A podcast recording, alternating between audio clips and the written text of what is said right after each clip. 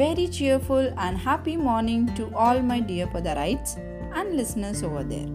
I, Ashwini Ade from Podar International School, Akola, welcome you all to our podcast channel.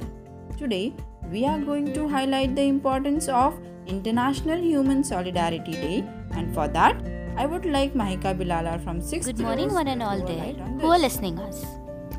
I, Mahika Bilala from grade 6th Rose, is here to highlight the importance of today's day.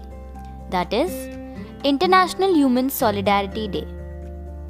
You don't fight racism with racism.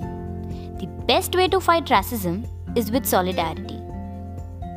The International Human Solidarity Day is an international unity day of the United Nations and its member states is observed on December 20.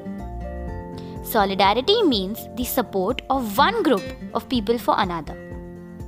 According to United Nations, this day is a day to celebrate our unity in diversity. A day to remind government to respect their commitments to international agreements. A day to raise public awareness of the importance of solidarity.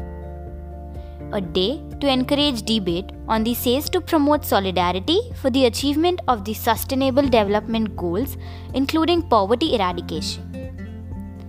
A day of action to encourage new initiatives for poverty eradication.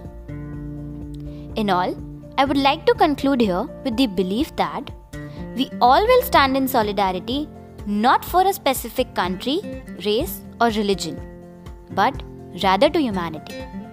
Thank you all and have a nice day.